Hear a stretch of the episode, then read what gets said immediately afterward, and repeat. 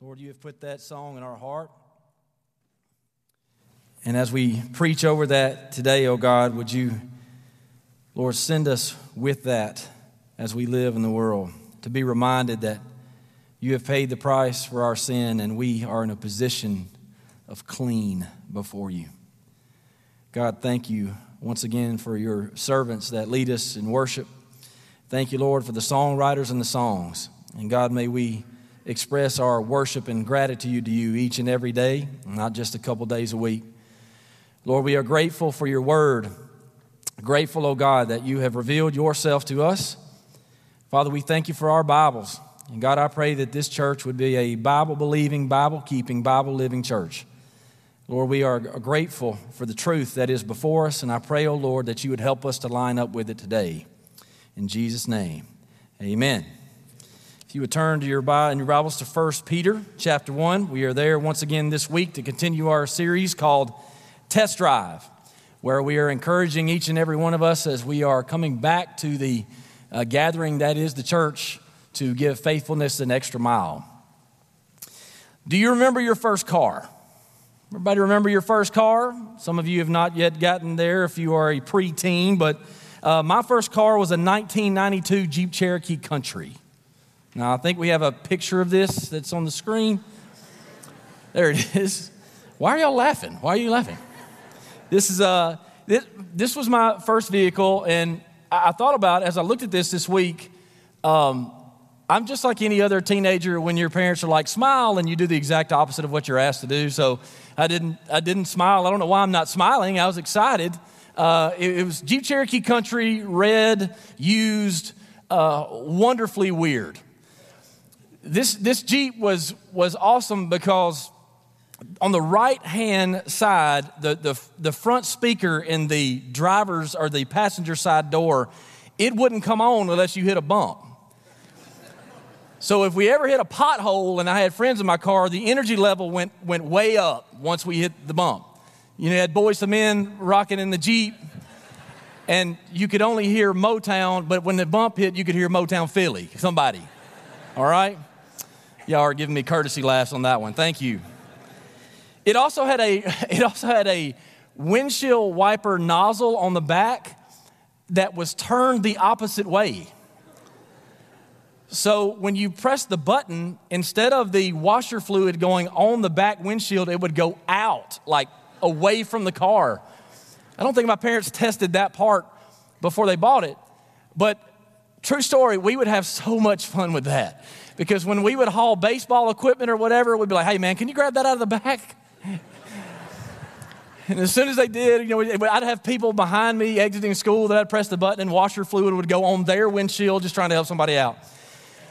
But this was, this was my first vehicle, and this, this was a blessing, right? If we, we say a blessing is God's purposeful provision and position, this was a blessing in my life. My, my parents bought that vehicle for me but here's what happens with a blessing when you are blessed, you have responsibility with that blessing. And, and I knew that. They had the parental wisdom talk with me that day when, when I'm so excited to have that red Jeep and talked about the responsibility that comes with driving. And so this is the blessing, this is the responsibility. Each week, we have delivered from the scripture that very thing that there are blessings that come with salvation. Salvation itself is a blessing. But with salvation, with being right before God, there are desirables, there are privileges that come with a right relationship with God. But with those privileges, with those desirables, are responsibilities.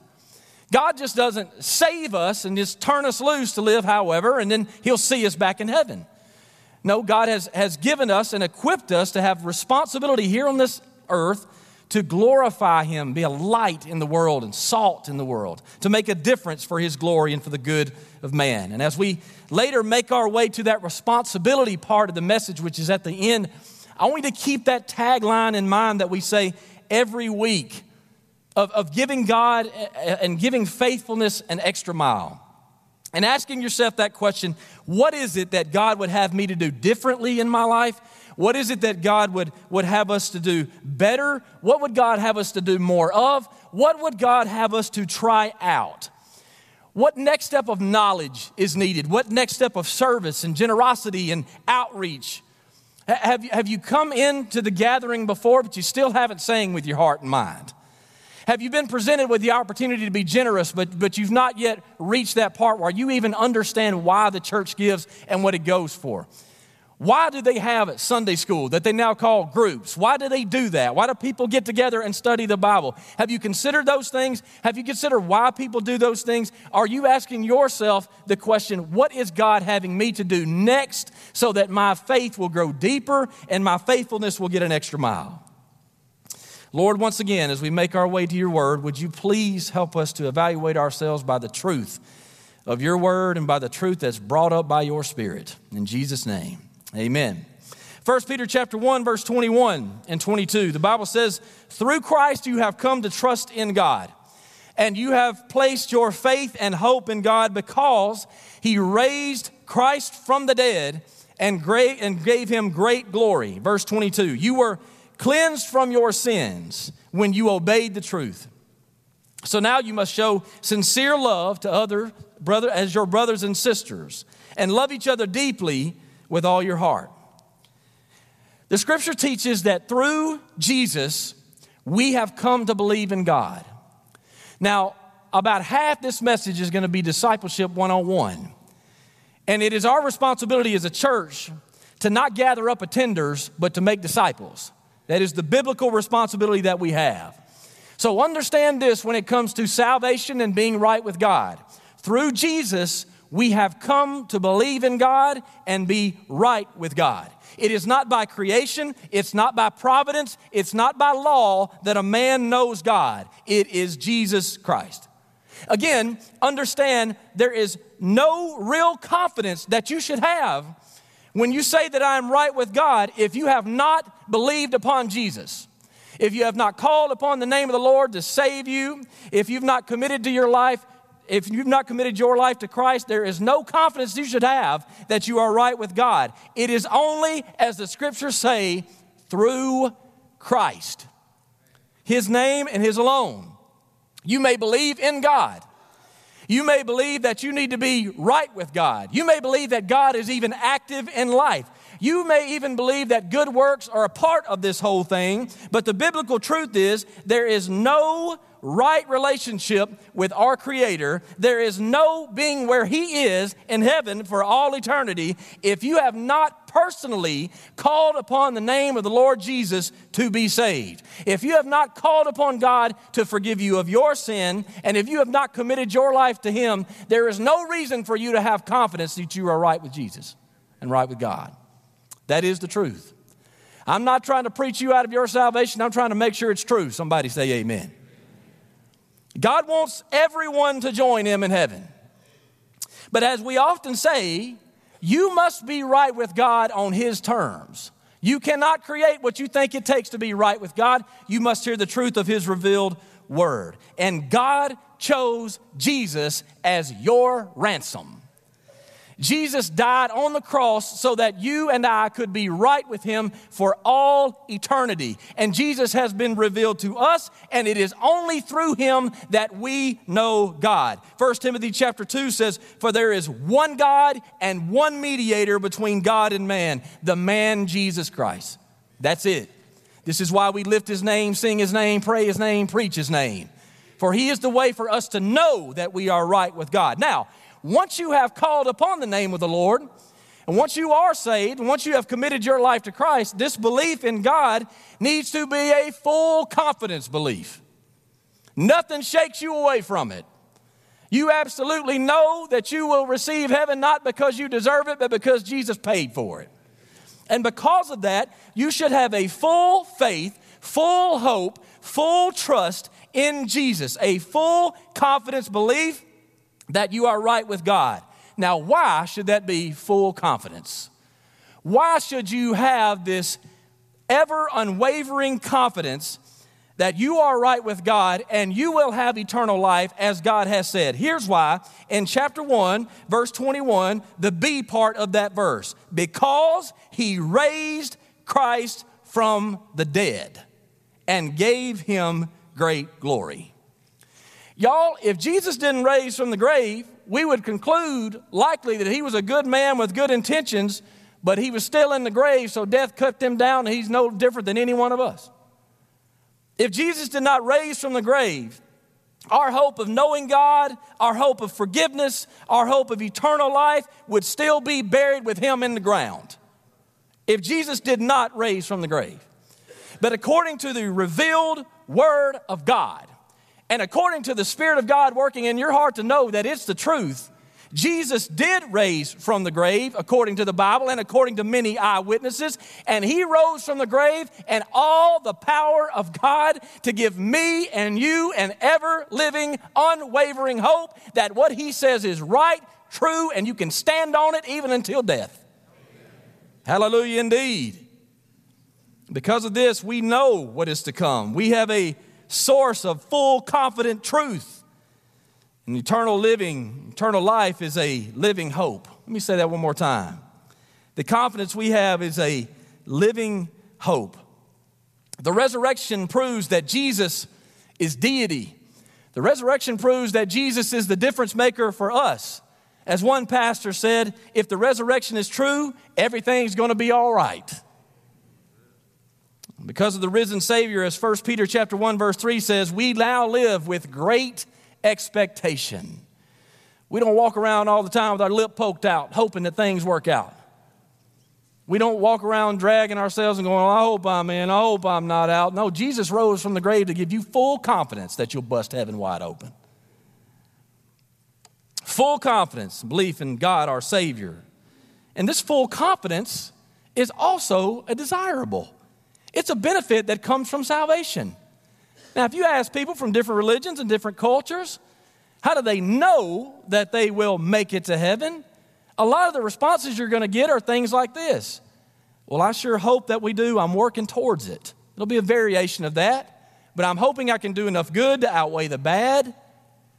I'm going to tell you this personally I don't want to stand on my good to get me into heaven because it's not going to hold up. There's a whole lot more bad than there is good in my life. I'll just share that with you and be transparent so we can all share that conviction together. And that is the truth of it. There is no full confidence belief of heaven if not for the pure and perfect Son, Jesus Christ, who laid down his life as a lamb to the slaughter on behalf of those who would believe in him. That is the full confidence that we have. That is a blessing of salvation. Now, verse 22 says this, it keeps getting better. Verse 22 says, you were cleansed from your sins when you obeyed the truth. I don't like it when preachers do this thing, but I'm going to do this thing. Everybody say cleansed. Okay. I don't know why that's weird for me. I just feel like that's weird for me. You may love that. But I wanted you to say it out loud so that you'll take it with you. Clean before God. Have you thought about your salvation in that way? Have you thought about your righteousness before God as being clean. You are clean before God. Didn't ask you if you felt clean. The scripture says you were cleansed from your sins when you obeyed the truth.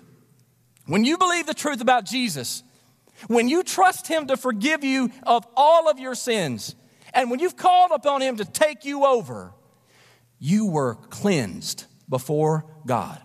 Now let's understand the following there are three tenses of salvation.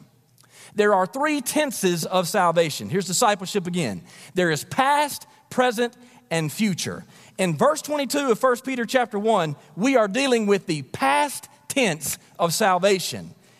The Bible says you were cleansed. Your translation say you, your translation may say you were purified. This is what? This is past tense. What does that mean? Like it's happened, y'all. It's already happened. That's it. It is settled. It is the established truth for those who have believed the truth of Jesus Christ.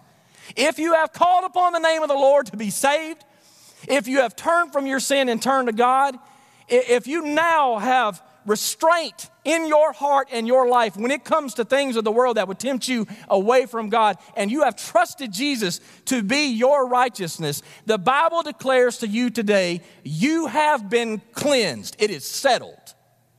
Amen. Clean before God.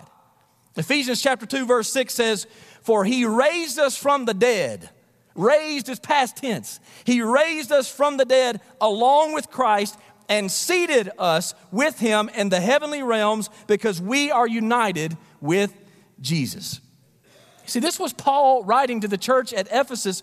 It was him writing then to a living church, and he told them, For we were raised, as if it's already happened. We are already in that position of forgiveness. And one day we will be in full realization of that forgiveness and righteousness. From the moment we trust in Christ, from the moment you call upon the name of the Lord in faith and repentance, you are positioned in sanctification.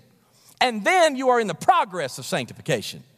But you have been made right with God when you trust in Jesus, meaning we are set apart from the penalty and the power of sin and set apart by God to service and worship of God. Some of you are worrying today, even as you sit before the gospel, maybe every single Sunday, am I really saved? Am I really saved? Because you continue to think back to all the things that you know that you've called on God to forgive you from. And the scripture says here that if you've called upon the name of Jesus, it's already settled. You have been cleansed. Personally, the most disgusting I've ever felt in my whole entire life was after playing mud volleyball right here in Athens, Alabama. Can anybody attest to that? It's the worst. It's the worst. Like if you if you've how many of you just show of hands, how many of you have ever played mud volleyball? All right, so hands across the board, right? When you played mud volleyball, you have no option other than to, to get terribly disgusting by the end of the day. And the time that we played in it, even when I was a teenager, the worst part of the entire day was we kept on winning. Seriously. We kept winning. Like a, a, few of the girls in, in our student ministry went on to play college volleyball. Uh, the rest of us, we used to play after church on Wednesday nights. So, like, this is not our first time, guys. We, I remember sitting there in Athens on the bleachers, and we had somebody coming up next round, and there was an older guy like me now that was talking out of his mind, and he was like, We got this youth group next. I'm pretty sure we can take them. And I was like, I'm pretty sure you can't. you know, I was thinking, brother, you don't know what you signed up for. And then at the same time, I keep thinking, why are you doing this? Why do you want to keep winning? You feel terrible. I, even now, as I say this, I can think back to the feeling of the mud and the dirt between my toes in my shoes.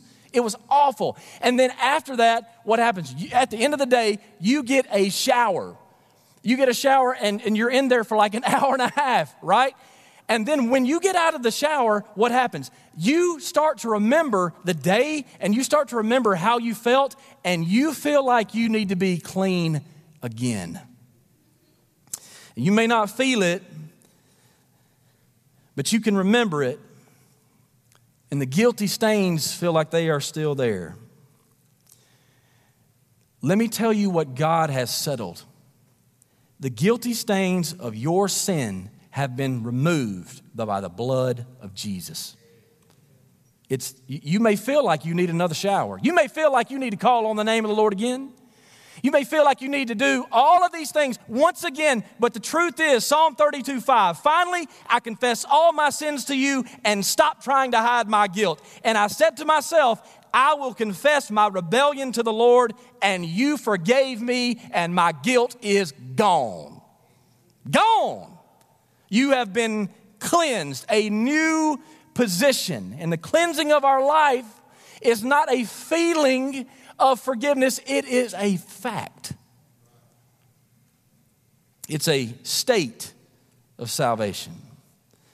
So I will rise and lift my hands, for by his mercy my life was spared. The highest name has set me free. Listen, because of Jesus, my heart is clean. Because of Jesus, sing it. My heart is clean. Take that and look it up this week and be reminded it has been settled over and above your feelings. Because of Jesus, You are clean before the throne. It has nothing to do with your works, it has everything to do with what He's worked for you. So give Him praise, man. And live for the Lord that makes you clean. Amen. So, what about when a Christian sins now? Let's answer that question. What about when what about when a Christian sins last night? This morning? Me and my wife had a knockdown drag out before we got here.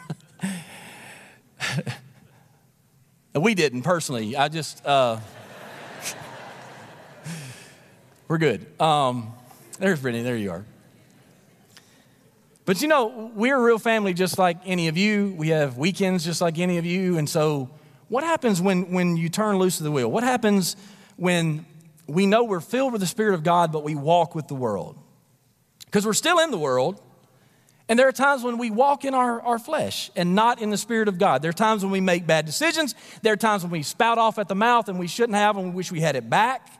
There's times when we have terrible thoughts that we know we shouldn't allow to keep going in our mind. There's times when we act on those thoughts. And there, after that, when a Christian sins, there will be surely and certainly conviction of that sin. We will realize that the Holy Spirit is working in us to cause that uneasiness feel in our heart and mind because we have done wrong and we have asked God to forgive us of that wrong. And it's unsettling, and that experience that we feel is called conviction. And thank God for it. Make no mistake, if you feel dirty when you sin, it is God's Spirit. Also, make no mistake, if you don't, something needs to be reviewed. Hear me now. If you don't, something needs to be reviewed. If your life has sin unrestrained and it keeps going on and on, you may tell yourself that you've got salvation, but you at least need to walk back over what it means. Amen? So, what happens when a Christian sins? Let's begin to answer that question with Galatians 6 7. We cannot mock the justice of God, the Bible says. You cannot mock the justice of God. We will reap what we sow, we will harvest what we plant. You will reap what you sow. Write this down, it'll be on the screen. Take a note. Seeds of sin reap crops of consequence. Seeds of sin reap crops of consequence. And those crops go by the name, in general, of suffering and separation. Tony Evans says, wherever there is sin, a death occurs. Meaning that if you remain in sin apart from Christ, you will be in a state not of sanctification, but of death before God. But if you are in Christ and you sin, there will also be a death in the fact that there will be separation from God, not from relationship with God, but from the fellowship of God. It's the same way in your families. For those of you that did fight this morning before you came to church, there's not enough people laughing on that. Next sermon series is marriage, all right? Just kidding. Or maybe not. But let's just say you did have that fight before you came to church you know that before you go back into that house and things go back to normal, you're going to have to have a come to Jesus meeting, as we call it. There needs to be a, a conversation with confession and forsaking and an asking of forgiveness. That needs to happen. That is a restoration of fellowship. So when a Christian sins, you don't lose your position of clean, but you are holding up progress. And so there, there must be that confession and forsaking. When a Christian sins, we must agree with God's word. That's what confession is. We agree with what God's word says. We agree with the conviction of our heart that we are not right before God. And, and this is what we will experience until we confess that to the Lord. 1 John chapter 1 verse 9. We quote this one a lot. 1 John chapter 1 verse 9. If we confess our sins to him, he is faithful and just to forgive us of our sins and to cleanse us from all wickedness. Now, did you notice the difference of the words there? If we confess our sins, S I N S, S I N would mean it is the position of sin that you are in until Christ. But this says S I N S. If we confess our sins to Him, He is faithful and just to forgive us of our sins and to cleanse. What is that? That is present sanctification. That is present tense salvation, to cleanse us from all wickedness. Sins. This is not the condition of your nature, this is the choices of our nature. And thank God he allows confession. Amen? You don't have, and by the way, you don't have to go through any priest. You don't have to go through me. You don't have to go through anybody else to talk to God about your agreement with Him that you have wronged. Because of the blood of Jesus, you can go straight to the throne in confidence. That's what happens because Jesus is our high priest. So you go straight to the Father and you confess and forsake and talk it over with the Lord who has paid the penalty for your sin and given you the Spirit of God to keep you from it. But this is not just about asking God's forgiveness over and over and over and over and over again. Hear this. While we certainly should go to God over and over and over again, the confession and forsaking is an active pursuit of the holiness of God. It's just not a response to what we should do when the Spirit of God convicts us. It's a prompting by God's Spirit to pursue the holiness of God on the front end. Someone once said this the way to heaven is to turn right and then go straight on. It's a continual pursuit of the holiness of God. 2 Corinthians chapter 7 verse 1 puts it this way. It says, "Because we have these promises, dear friends, let us cleanse ourselves." That's present tense. Because we have these promises, let us cleanse ourselves from everything that can defile our body or spirit, and let us work toward complete holiness because we fear God. This is really spoken about idols. What what idols are in your life or mess with your spirituality that you need to quit asking God to forgive you of when you bow down to them? You need to work on the front end to get rid of them. That, that is the pursuit of God. That is also what a, a Christian does, knowing that we still have a remaining nature of sin, that we in the Spirit of God work towards the holiness of God. And the scripture there, when it says, let us cleanse ourselves, that's real time instruction to actively pursue God, to actively purify our life so that we will be fit for worship and service. We said this before. Y'all, I'm telling you, when if you've had a Saturday of sin, and you need a Sunday morning of, uh, morning of confession, you just come right on in here. Amen. That's, that's part of why we're here, is so that we are responding to God's Spirit as it prompts us and convicts us of our sin. Can I also tell you what's good? What's good is, is glorifying God on Saturday and coming up in here and worshiping Him on Sunday. That's also good. Man, it gets real good when you come in here and during the songs you are not confessing your downfalls, but you are praising him for the upright living that has taken place in your life because of His lordship and your submission. Because we have these promises, dear friends, let us cleanse ourselves. When you are in Christ, sin is not the boss of you any longer. Do you hear that? So don't react to sin by always asking for forgiveness. Put sin in its place and seek God's character in our life. You don't lose your position when you sin, but you're holding up progress. Sanctification is progressive. The first tense was past, second tense, present, and progressive. A Christian, when we sin, puts us out of position. Now, for the responsibility that comes with blessing, this is the responsibility part that we have led to in the beginning. 1 Peter chapter 1 verse 22 says you were cleansed from your sins when you obeyed the truth. So now you must show sincere love to each other as brothers and sisters. Love each other deeply with all your heart. I believe we taught this last week. When you read the Bible and you are wanting to understand it, the first thing to do is trust that God's Spirit is working in you to give you desire and the power to do what pleases Him. The role of the Holy Spirit in your life is to guide you into all truth. So don't doubt God when you read the Bible. God's Spirit wants to make it plain in your life. That's the first thing. There are practical things to do to help you understand what God's Spirit is saying to your heart. Two questions you can ask are this when you open up the Bible and you begin to read it on your own What does this teach me about God? And what does this teach me about people? Ask those two questions every time you read it. Now, last week we added a third question. Do you remember what it is? Is there a command to obey? Is there a command to obey? If we read the scripture that we just read, is there a command to obey? You were cleansed from your sins when you obeyed the truth, so now you must Show sincere love to each other as brothers and sisters. Love each other deeply with all your heart. Love for people is not a suggestion, it is a commandment. Upon salvation, we become children of God. And when we become children of God, we become part of the family of God. We become members of a family who has a father and brothers and sisters. I, remember those, those folks growing up and those preachers that would stand in front of us, and every other word was brothers and sisters, brothers and sisters. And I was like, Are we related? we are related, as the scripture teaches. This command is, is that that is given in the context of family. We become children of God, the Bible says. Brethren is all throughout the scripture. If you got the New King James or King James, brothers and brothers and sisters in the other versions.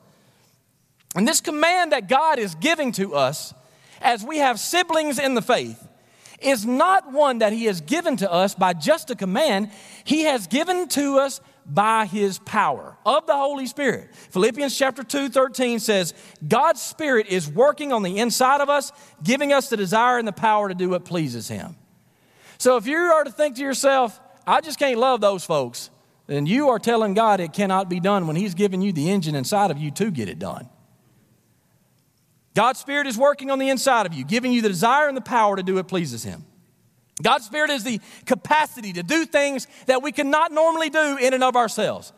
But because God's love and mercy and spirit and forgiveness and new position is in us, we now are able to love people that before we would probably never give it a thought.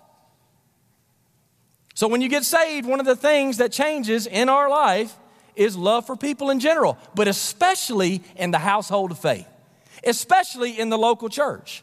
In fact, 1 John chapter 3, verse 14 says this, Now I'll take this in. The Bible says, Love for our brothers and sisters proves we have passed from death to life. But a person who has no love is still dead.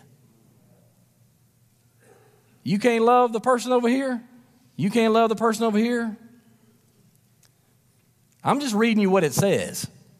Evidence that you can is evidence of God's Spirit passing you from death to life, but a person who has no love is still dead.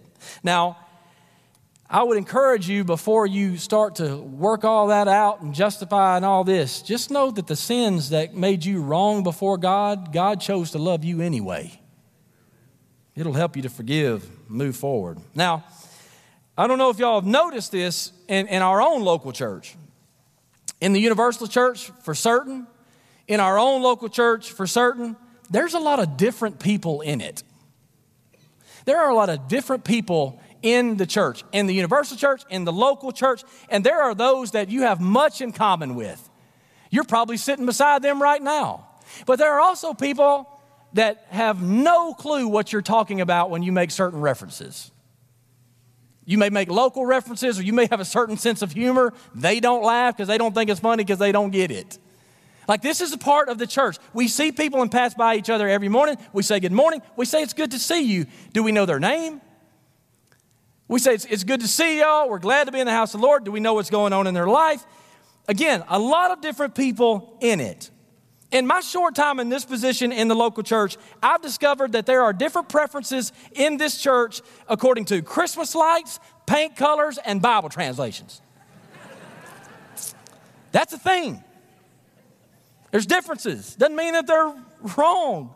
It's just differences. Y'all, in our church, we have people from Clements and we have people from California. We have people from Gadsden and we have people from Guatemala. We've got people in here from Athens and people from Arkansas.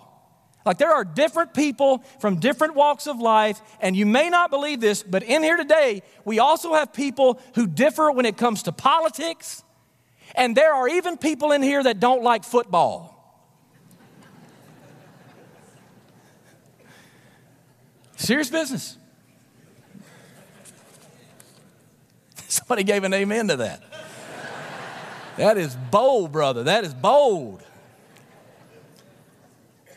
But listen, while we have all of these differences across the sanctuary and in all the churches around the world, we have been ransomed and cleaned, and we trust in God for our living and our dying, and that's enough for fellowship. It's enough for brothers and sisters. So the scripture calls on us there in the Bible. You were cleansed from your sins when you obeyed the truth. So now you must show sincere love to each other as brothers and sisters. And the scripture calls for sincere love, unfeigned love, meaning it's not a pretending kind of love. Oh my goodness, yes, I saw your haircut. I love it. No, I don't. That's not sincere. It's been so good to talk to you today. Yes, I'll be definitely praying for you. Lord, have mercy, they talk so long, right? Not that I've ever done these things. But it's a reminder to all of us that this love, the Bible teaches, comes from a pure heart. Remember? This love for people really wants to help. It really wants to help whether or not you get something in return. This love for people reaches out to people not considering what they could do for us, not considering how it would benefit us to be in a relationship with that person. This love for people doesn't manipulate to get what you want. Now, while we are in relationships, it doesn't take away from our responsibility to be self aware. Some of us could be more lovable if we were more self aware. That's truth. But the Christian is to love others without hypocrisy. I remember once in high school after a, a football game, a football game. I remember once in high school, we went to a local restaurant, a local establishment. And there was about 15 of us in high school that went there together. And it was brand new and it had just opened in our community. So we were all kind of excited about that and thought this would be awesome to check out on a Friday night after the ball game. So we all went in. We got pizzas. Because there was 15 of us, the check was probably sizable that we all split and paid for. But the owner came up to our table and said, Hey guys, glad y'all here, but don't make this thing your hangout, okay? So we were like, Okay. It closed in about a month. Is that not straight up hypocrisy? This is a restaurant. We're open for business. We want you to come in. We want you to pay us money for the food that we provide. But don't come back. The people on the outside and some of the visitors here today expect for this place to have the love of God in it. When we do not extend that love and grace and mercy and kindness and charity to each other, it's hypocrisy. I thought that was what it's supposed to be like. I ran into a young lady yesterday. Said that she used to attend this church, but she doesn't anymore. And the reason why was because of that. Now, there's all kinds of questions that I could have asked, all kinds of things that we could have gotten into, like, why do you feel this way? And should you have extended grace and mercy to them? And, but what I left with was the truth of what we're looking at today. When the church doesn't love, and when the church doesn't go back and ask for forgiveness, when the church doesn't try to make things right, when the church doesn't overlook faults and wrongs, when the church doesn't selflessly serve, we are hypocrites. I might also add, you can't really love your church family when you don't know them. You've got to take the time to get to know each other. For those of you that grew up in a very small church, maybe you're coming into this church and going, it's just so big. I don't know if we can, I don't know if we can get up with that church. The more you get to know each other, the smaller it gets. You cannot practice Christian kindness and Christian love inside the local church if you are actually not a part of one. The one that the thing that I would encourage you today if you are considering you want your family to be a part of a church, but we got to get plugged in, here's one way to get plugged in. Start getting to know people and meeting their needs. Bingo. You're in. Amen. Be a part of a group, be a part of a ministry, sign up to serve, sign up to sing, be a part of the movement of the body. Again, the best way to love people is to meet people at the point of their need. Verse 22, the last half of this, and we're done, the Bible says, Love each other deeply with all your heart. Every word in the Bible has, has a purpose. Love each other deeply with all your heart. Now, your Bibles may say fervently and refers to this is what the, the meaning of that word deeply or fervently means it refers to an athlete straining every muscle That's the word picture given to that word fervently or deeply. Now, this really does help us to understand. Love each other like you are straining when you are working out. That gives a really great picture of it, doesn't it? This is too much information, but my right hamstring has been hurting since last church softball season. 365 days, hurting every single one of them. Why do we do it? When in church softball at the beginning of the game, when it's 0 0 and you are, there's no score and it's early on in the innings, you hit a line drive to center, you coast into first base. It's good for you, it's comfortable, it's a part of it, you love it, you enjoy it. Now, towards the end of the game, when you're tired and the score is sometimes tighter, the game seems to mean more now, and then the same line drive, you hit into the gap, you begin to run to first base, and now team members are shouting at you, Go, go, go. You feel it in your heart. Like, I've got to take this single and make it a double. And then you get to second, and somebody's kicked it around three times. You're going, I'm going three. I'm going three. Now, what was comfortable and good for you is now uncomfortable and absolutely bad. Terrible. So, why in the world do we do it? Because we love it and we're a part of it and we care. That's why we do it. Loving your friends and family, for the most part in general, is like coasting to first base. I love the ones I love, but the people you don't, you can either stay in the game or quit. Because the scripture is presenting to you the idea of an athlete who is breaking himself down so that love may get stronger. An athlete that is, is grimacing. It's hurting him, but it's good for the game, it's good for the team. You're in it and you care. A very similar word, and listen to this as we finish. A very similar word to fervently is also used when Jesus is praying before his arrest in the garden. Luke chapter 22, verse 44 says, He prayed more fervently, and he was in such agony of spirit that his sweat fell to the ground like great drops of blood. He was journeying to the cross, and it was not easy, but he stayed in it because he cared for you. To the point of sweat falling off of his head like great drops of blood to the ground. Loving people, even those in the household of faith. Sometimes the ones that you're friends with here, sometimes it's easy, but other times it's blood, sweat, and tears. It's an approach of toughness to kindness and charity. Why? Because we have been ransomed by God. He has sent His Son to die for us. We belong to Him. We are being changed to be like Him, and we are sanctified in progression towards perfection. So, knowing we are to love each other with all our heart means that we strain every muscle. So, what should we do with that? We need to get stronger. You got to get stronger. You've got to put your spiritual muscles, muscles into workout before the Lord and practice the spiritual disciplines and remember what God's word about says about that person across from you that you disagree with. I mean, how many family members in here today can attest to the fact that love is something you've got to work at? You've got to get after it in order for it to stay together and intact. Listen, Please don't take that stuff personal unless it's personal. And we're not trying to preach towards your past, we're trying to preach towards your future. Does everybody understand that? But here's what I can tell you my parents uh, uh last week celebrated 50 years of marriage together, and my sister and me thanked my mom and daddy.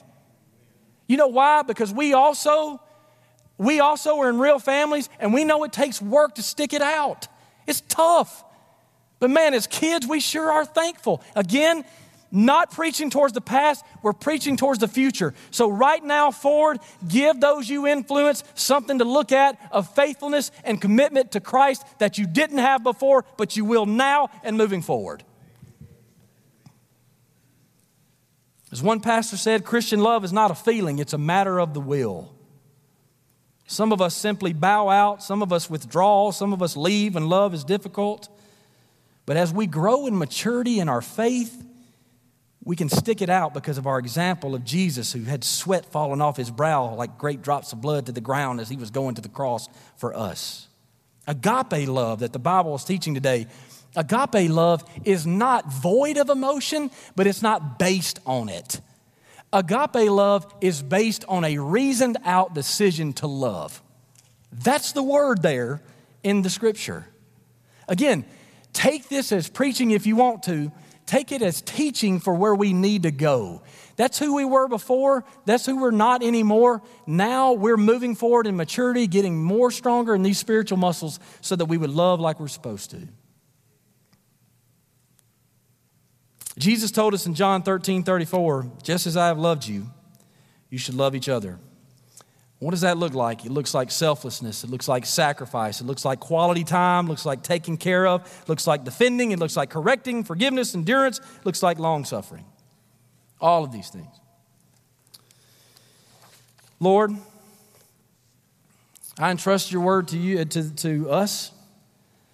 God, every single one of us today has experienced conviction, starting with me. God, your word, even as I stand and preach, your word has already convicted me of something in my life that I need to get straight. And I need to love better according to your standard. Lord, we have all blown it. We are broken people. So we want to just start and finish by thanking you for the position we have of right standing and being clean before God. We stand on that no matter what we feel, no matter what our feelings tell us, or what anybody else tells us. We thank you, Lord, for the position that we have. But God, we also have responsibility from this place forward. We have responsibility to reflect your character and the salvation that we claim. Today, oh God, I pray for each of us as we are about to stand and sing. And for some of us, Lord, who are just going to close our eyes and reflect. And for those of us that are being urged by your Spirit to make a decision, God, that we would just be right and real in this moment. God, that if we need to walk this aisle and pray, if we need to talk with someone, if we need to talk with someone after, God, if we need to take next steps to give faithfulness an extra mile to join the church, God, if we need to be baptized, if we need to be saved today, oh Lord, may we not suppress what your Spirit is bringing up in our heart and mind. Oh Lord, thank you, God, for your grace, for your mercy, for your sacrifice. And thank you for your Spirit that is giving us the power to do what pleases you.